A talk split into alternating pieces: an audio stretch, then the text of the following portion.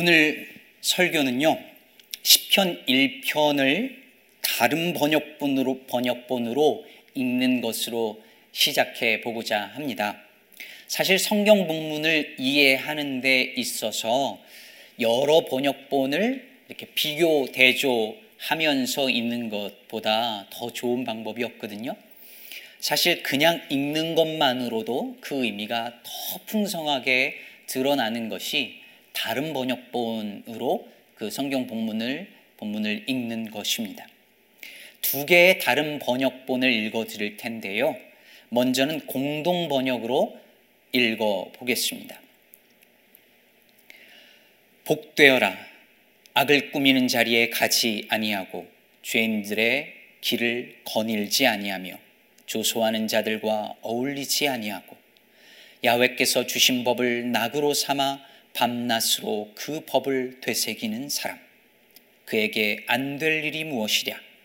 냇가에 심어진 나무 같아서 그 잎사귀가 시들지 아니하고 제철 따라 열매 맺으리. 사악한 자는 그렇지 아니하니 바람에 까불리는 겨와도 같아. 야훼께서 심판하실 때에 머리조차 들지 못하고 죄인이라 의인들 모임에 끼지도 못하리라 악한 자의 길은 멸망에 이르나 의인의 길은 야훼께서 보살피신다. 어떠신가요? 음, 시적인 느낌이 조금 더 살아나는 번역이지요. 사실 시편은 말 그대로 시인데요. 우리 개혁개정 번역은 너무 산문체로 번역을 해서 그 느낌이 잘 살아나지가 않는 것 같습니다. 이번에는 유진 피터슨의 메시지 성경으로 한번 읽어 보겠습니다. 아시는 분은 아시겠지만 이 메시지 성경은 성경을 문자 그대로 번역했다기보다는 현대적인 언어로 완전히 재해석해서 풀어낸 성경입니다. 읽어보겠습니다. 그대 하나님께서 좋아하실 수밖에 죄악 소굴에 들락거리길 하나 망할 길에 얼씬거리길 하나 배웠다고 입만 살았길 하나. 오직 하나님 말씀에 사로잡혀 밤낮 성경 말씀 곱씹는 그대. 에덴에 다시 심긴 나무 달마다 신선한 과실 맺고 잎사귀 하나 지는 일 없이 늘 꽃 만발한 나무라네. 악인들의 처지는 얼마나 다른가 바람에 날리는 먼지 같은 그들, 입이 열 개라도 할 말 없는 죄인들이라 떳떳한 이들 사이에 끼지 못하네. 그대의 길은 하나님께서 지도해 주시나 악인들의 종착지는 구렁텅이일 뿐. 이 번역은 느낌이 확 오시지요. 단어 단어 번역은 아니지만 시편 1편의 주제를 오늘날의 언어로 너무 감칠맛, 감칠맛 나게 번역을 해서 우리에게 친근감 있게 혹은 더 현실적으로 다가오는 글입니다. 앞으로 3주 동안의 매일 성경 본문을 따라서 어, 시편을 묵상하고 또 설교할 텐데요. 여러분들에게 추천을 드립니다. 다른 번역본 성경을 읽으시면서 묵상하시면 좋겠습니다. 시편은 총 다섯 권의 책으로 되어져 있습니다. 1권은 1편에서 41편이고요. 2권은 42편에서 72편, 3권은 73편에서 89편, 4권은 90편에서 106편, 그리고 5권은 107편에서 150편까지입니다. 이렇게 다섯 권으로 이루어진 책이 시편이에요. 물론 처음부터 이렇게 만든 건 아닙니다.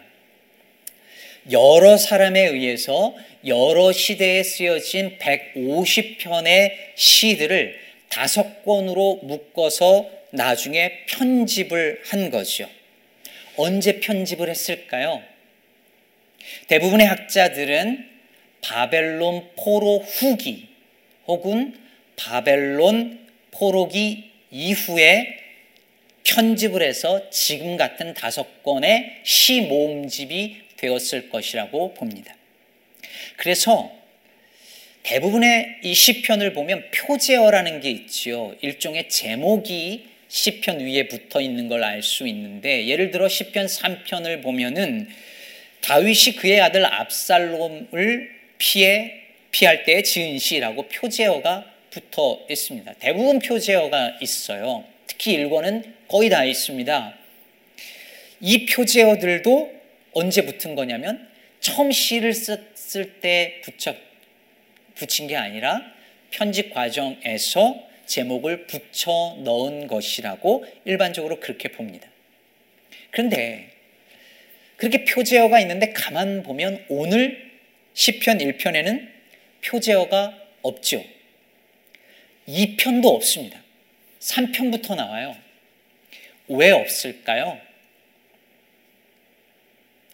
1편과 2편은 시편 전체의 서시이기 때문입니다. 서시가 뭐죠? 네. 시집의 서론을 시로 쓴 것이 서시죠. 윤동주의 서시만 서시가 아닙니다. 그래서 서시를 보면 그 시집 전체의 주제가 담겨 있는 경우가 많습니다. 시편 1편과 2편도 마찬가지예요. 시편 150편 이 다섯 권의 시 모음집의 전체 주제가 1편과 2편에 다 담겨져 있습니다. 그 시들의 이 시편의 주제가 뭘까요? 첫째는 하나님의 말씀을 따라 사는 의인과 그 말씀을 거역하는 악인이 어떻게 그 길이 다른가 하는 것이고 둘째는 세상을 통치하시는 하나님께 대적하는 이 열방을 하나님께서 심판하시고 하나님의 백성을 구원하신다는 것입니다. 그래서 1편에는 이 첫 번째 주제가 담겨 있고요. 2편에는 두 번째 주제가 담겨져 있습니다. 그래서 오늘 1편의 시편 1편의 구조만 보아도 이 시편의 주제를 담고 있다는 것을 구조만 보아도 알 수 있어요. 1편 1절은 이렇게 시작하죠. 복 있는 사람은. 근데 히브리어로는 어떤 느낌이냐면 복되어라 혹은 뭐뭐한 사람은 얼마나 행복한가 이런 감탄의 의미로 그런 단어로 쓰여져 있습니다. 그게 시작이에요. 첫 단어가 복되어라. 그러면 이 시의 마지막 단어가 뭐죠?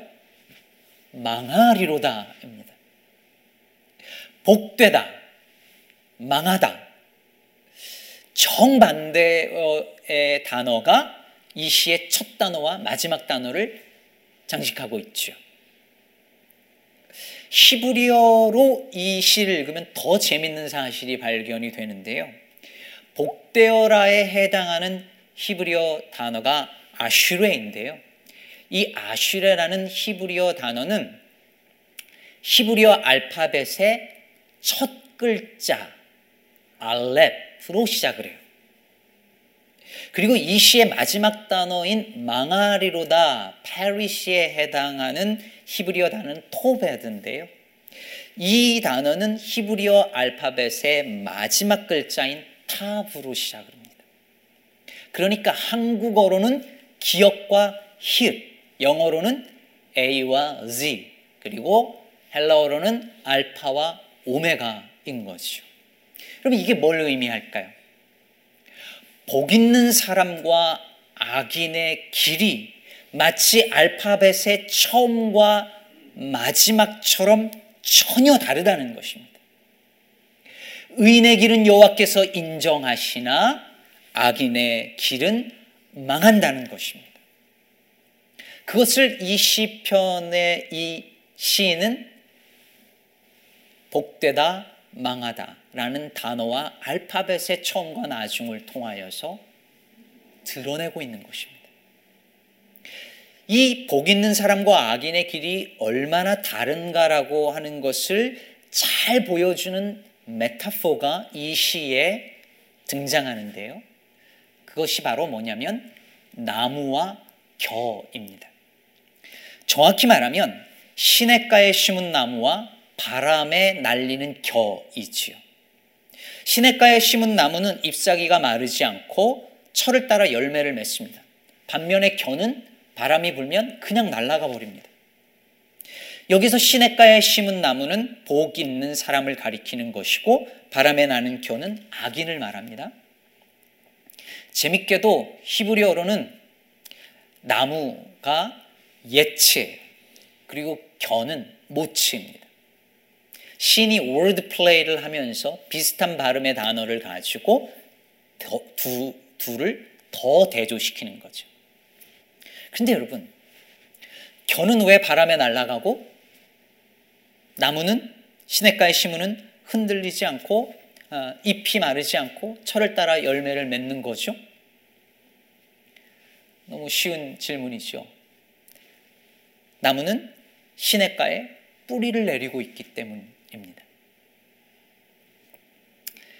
제 페이스북 친구들은 아시겠지만 제가 얼마 전부터 저희 집 앞마당 잔디밭에 있는 민들레들과 사투를 전쟁을 치르고 있습니다. 어느 날 일어, 일어나 보니 노란 민들레가 집 앞에 너무 많이 핀 거예요. 저는 민들레를 좋아하는데요. 옆집으로 날아가서 피해를 줄까봐 제 양쪽 옆집은 너무 잔디를 잘 관리를 해서 저희 때문에 싫어할까봐 피해를 주기 싫어서 그 염려가 되더라고요. 근데 하루 이틀 지났는데 점점 많아지고 더 이상 하면 진짜 옆집에 너무 미안하겠다 싶었습니다. 그래서 하는 수 없이 동네 에이스에 가가지고 weed killer를 샀어요. 거기에 분명히 써져 있었습니다. 민들레와 잡초만 죽이고 잔디는 죽지 않는다. guaranteed. 그것을 믿고 그걸 갖다가 뿌렸는데 글쎄 민들레는 더 많아지고 잔디는 죽어버렸습니다. 저희 집 앞에 지금 잔디의 반이 노랗게 되어버렸습니다. 너무 낙심해서 이번에는 민들레를 뿌리째 뽑는 tool을 구입했습니다. 정말 잘 뽑히더라고요. 그냥 뿌리째 쑥쑥 뽑힙니다. 근데 뽑아도 뽑아도 한도 끝도 없습니다. 문제는 뽑은 자리에 구멍이 생겨서 잔디밭이 무슨 폭 탄 맞은 것처럼 숭숭숭숭 구멍이 났습니다. 노랗지요. 잔디 있는 자리는 구멍이 났지요. 결국 제가 민들레와의 전쟁에서 지금 손을 든 상태인데요. 누구 잘 아시는 분은 좀 조언을 해주셨으면 좋겠어요.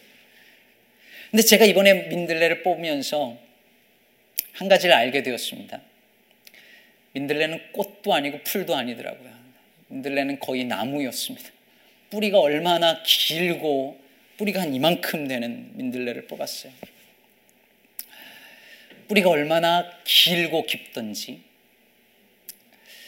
아, 이러니까 이 시카고의 바람에서도 이 민들레가 이렇게 번식하는구나 싶었습니다. 여러분, 결국 바람에 흔들려도 뽑히거나 날아가지 않게 해주는 건 뿌리죠. 뿌리를 깊게 들이운 나무는 날아가지 않습니다. 결국 그러니 바람이 불면 알게 됩니다. 내가 뿌리가 있는지, 그 뿌리를 어디에 얼마만큼 들이우고 살고 있는지 바람이 불면 알게 됩니다. 이번 코로나 사태라고 하는 바람이 세차게 불면서 우리 영혼의 상태 또는 우리 신앙의 현주소가 그대로 드러났죠. 어떤 분들은 불안해서 어쩔 줄 모르고 신앙이 뿌리채 흔들리기도 하고 또 어떤 분들은 주일날 예배당 가서 예배 드리고 새벽 예배하고 뭐 이런 것이 신앙의 전부인 줄 알고 그게 신앙생활이려니 하고 살다가 그걸 못하게 되니 어쩔 줄 몰라 하고 당황스러워 하기도 합니다. 물론 어떤 분들은 이 정도의 바람으로 신앙이 흔들리기보다 더 깊은 묵상으로 주님의 뜻을 헤아리고 기도하고 또 이웃을 돕고 더 사랑하고 돌보는데 힘쓰고 있습니다. 뿌리가 깊은 분들이죠. 교회도 그렇습니다. 바람에 휘청휘청 되는 교회가 있고 끄떡없는 교회가 있습니다. 교인들이 이 상황 속에서 떠나갈까봐 전전긍긍하는 교회가 있고 오히려 교인들 안에 결속이 더 단단해지는 교회도 있습니다. 바람, 바람이 부니 그 교회의 실체가 신앙의 수준이 다 드러납니다. 가정도 마찬가지입니다. 집에서 가족들과 두 달 넘게 있다 보니 이게 보통 일이 아니죠. 요즘 엄마들에게 가장 무서운 말이 오늘 저녁은 뭐야? 라고 한답니다. 아, 사실 아무리 가족이어도 새끼 같이 밥 먹고 24시간 함께 있는 게 그렇게 쉬운 일은 아니죠. 불화가 생기면 그 좁은 공간 안에서 폭발해 버리니까요. 실제로 이번 코로나 사태로 미국 내에 가정 폭력이 급증한 것에 대하여서 여러분들도 알고 계실 것입니다. 그런데 요즘 가정 폭력 신고 건이 줄었답니다. 아, 가정폭력이 줄었구나, 다행이다라고 생각할 수 있지만 사실은 그게 아니라고 합니다. 전문가들과 그리고 사법당국에서는 이게 훨씬 위험한 상황이라고 분석하고 있습니다. 왜냐하면 신고조차 할 수 없는 상황에 놓여 있는 것이 거의 확실하기 때문이라는 것이죠. 가해자와 피해자가 함께 살면서 피해자가 전화조차 할 수 없는 상황에 놓여 있다라고 하는 매우 위험한 상황을 전문가들이 다 지금 지적을 하고 있습니다. 이번 사태로 인하여 가장 마음이 아픈 일들 중에 하나입니다. 물론 반대의 가정들도 있겠지요. 오히려 집에 있으면서 가족들과 더 돈독해지고 자녀들과의 관계가 회복되는 가정들도 있을 것입니다. 여러분, 바람이 불면, 고난이 닥치면 참 많은 것이 드러납니다. 개인도, 가정도, 교회도, 심지어 국가도 가장 선진국이요 최강대국이라고 하는 미국의 의료 시스템이 어떠한지 나라의 실체도 드러나고 있지 않습니까? 그렇다면 여러분, 우리가 바람이 불어올 때 쉽게 뽑히는 나무나 아니면 바람에 날아가는 겨와 같이 되지 않으려면 어디에 뿌리를 들이우고 있어야 할까요? 오늘 이 시에 의하면 시냇가죠. 근데 여러분 여기서 시냇가라고 할 때 우리는 그냥 머릿속으로 그냥 자연스럽게 한국에서 보던 그런 흐르는 시냇가를 생각을 합니다. 여러분 전혀 그럴 수 없죠. 왜요? 이 시의 배경은 중동 지방입니다. 그런 시냇가를 생각하시면 안 돼요. 여러분 여기서 시냇가라는 말은 이, 이 단어는 농사를 짓기 위해서 일부러 만든 수로 혹은 관계 수로를 말합니다. 여러분 이 시인이 이 관계 수로를 어디서 보았을까요? 바벨론이죠. 지난주 말씀드린 것처럼 바벨론의 운하 공사에서 일하던 그들에게 관계수로 옆에 자라난 그 나무들은 그들에게 많은 시적 상상력을 불러 일으켰을 것입니다. 그래서 지난주 설교 본문이었던 어, 에스겔서 47장 12절을 보면 오늘 본문 3절과 매우 비슷한 구절이 나옵니다. 보실까요? 강 좌우 가에는 각종 먹을 과실나무가 자라서 그 잎이 시들지 아니하며 열매가 끊이지 아니하고 달마다 새 열매를 맺으리니 여러분 이러한 시적 상상력과 예언적인 메시지의 이런 메타포들이 다 바벨론 강의 그 관계수로와 그 옆에 나무들을 보면서 생겨났을 것입니다. 그렇지만 여러분 우리도 한번 상상해 보시죠. 바벨론으로 끌려가서 포로 생활하던 그 이스라엘 백성들, 그 유배민들은 고향 땅에서 뿌리가 뽑혀서 바벨론에 심겨진 사람들입니다. 하나님의 심판이 이스라엘에 예루살렘에 내릴 때에 바람에 나는 곁처럼 다 날아가 버렸어요. 그리고 날라서 어디로 왔냐면 바벨론 땅에 떨어진 그발 강가에 떨어진 사람들이었습니다. 아무리 그 다음에 바벨론에서 뿌리 내리고 살려고 해도 쉽지 않았을 것입니다.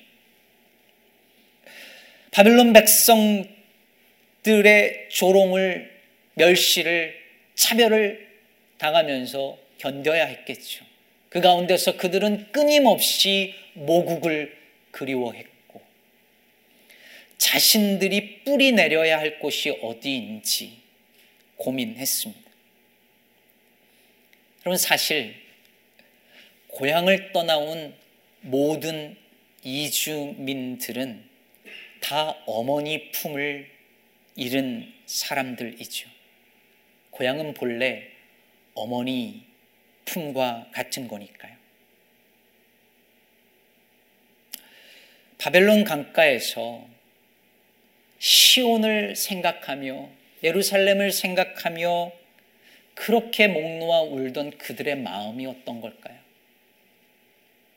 저는 그건 마치 어머니를 잃은 자식이 그 어머니 품이 그리워서 딱 한 번만이라도 다시 엄마 품에 안기기를 원하는 자식의 애절한 마음 같은 것 아니었을까 생각합니다.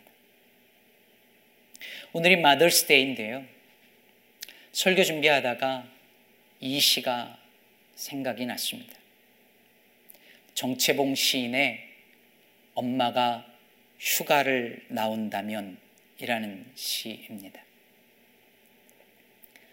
하늘나라에 가 계시는 엄마가 하루 휴가를 얻어 오신다면, 아니, 아니, 아니, 아니, 반나절, 반 시간도 안 된다면 단 5분, 그래, 5분만 온데도 나는 원이 없겠다. 얼른 엄마 품속에 들어가 엄마와 눈맞춤을 하고 젖가슴을 만지고 그리고 한 번만이라도 엄마 하고 소리내어 불러보고 숨겨놓은 세상사 중 딱 한 가지 억울했던 그 일을 일러 바치고 엉엉 울겠다.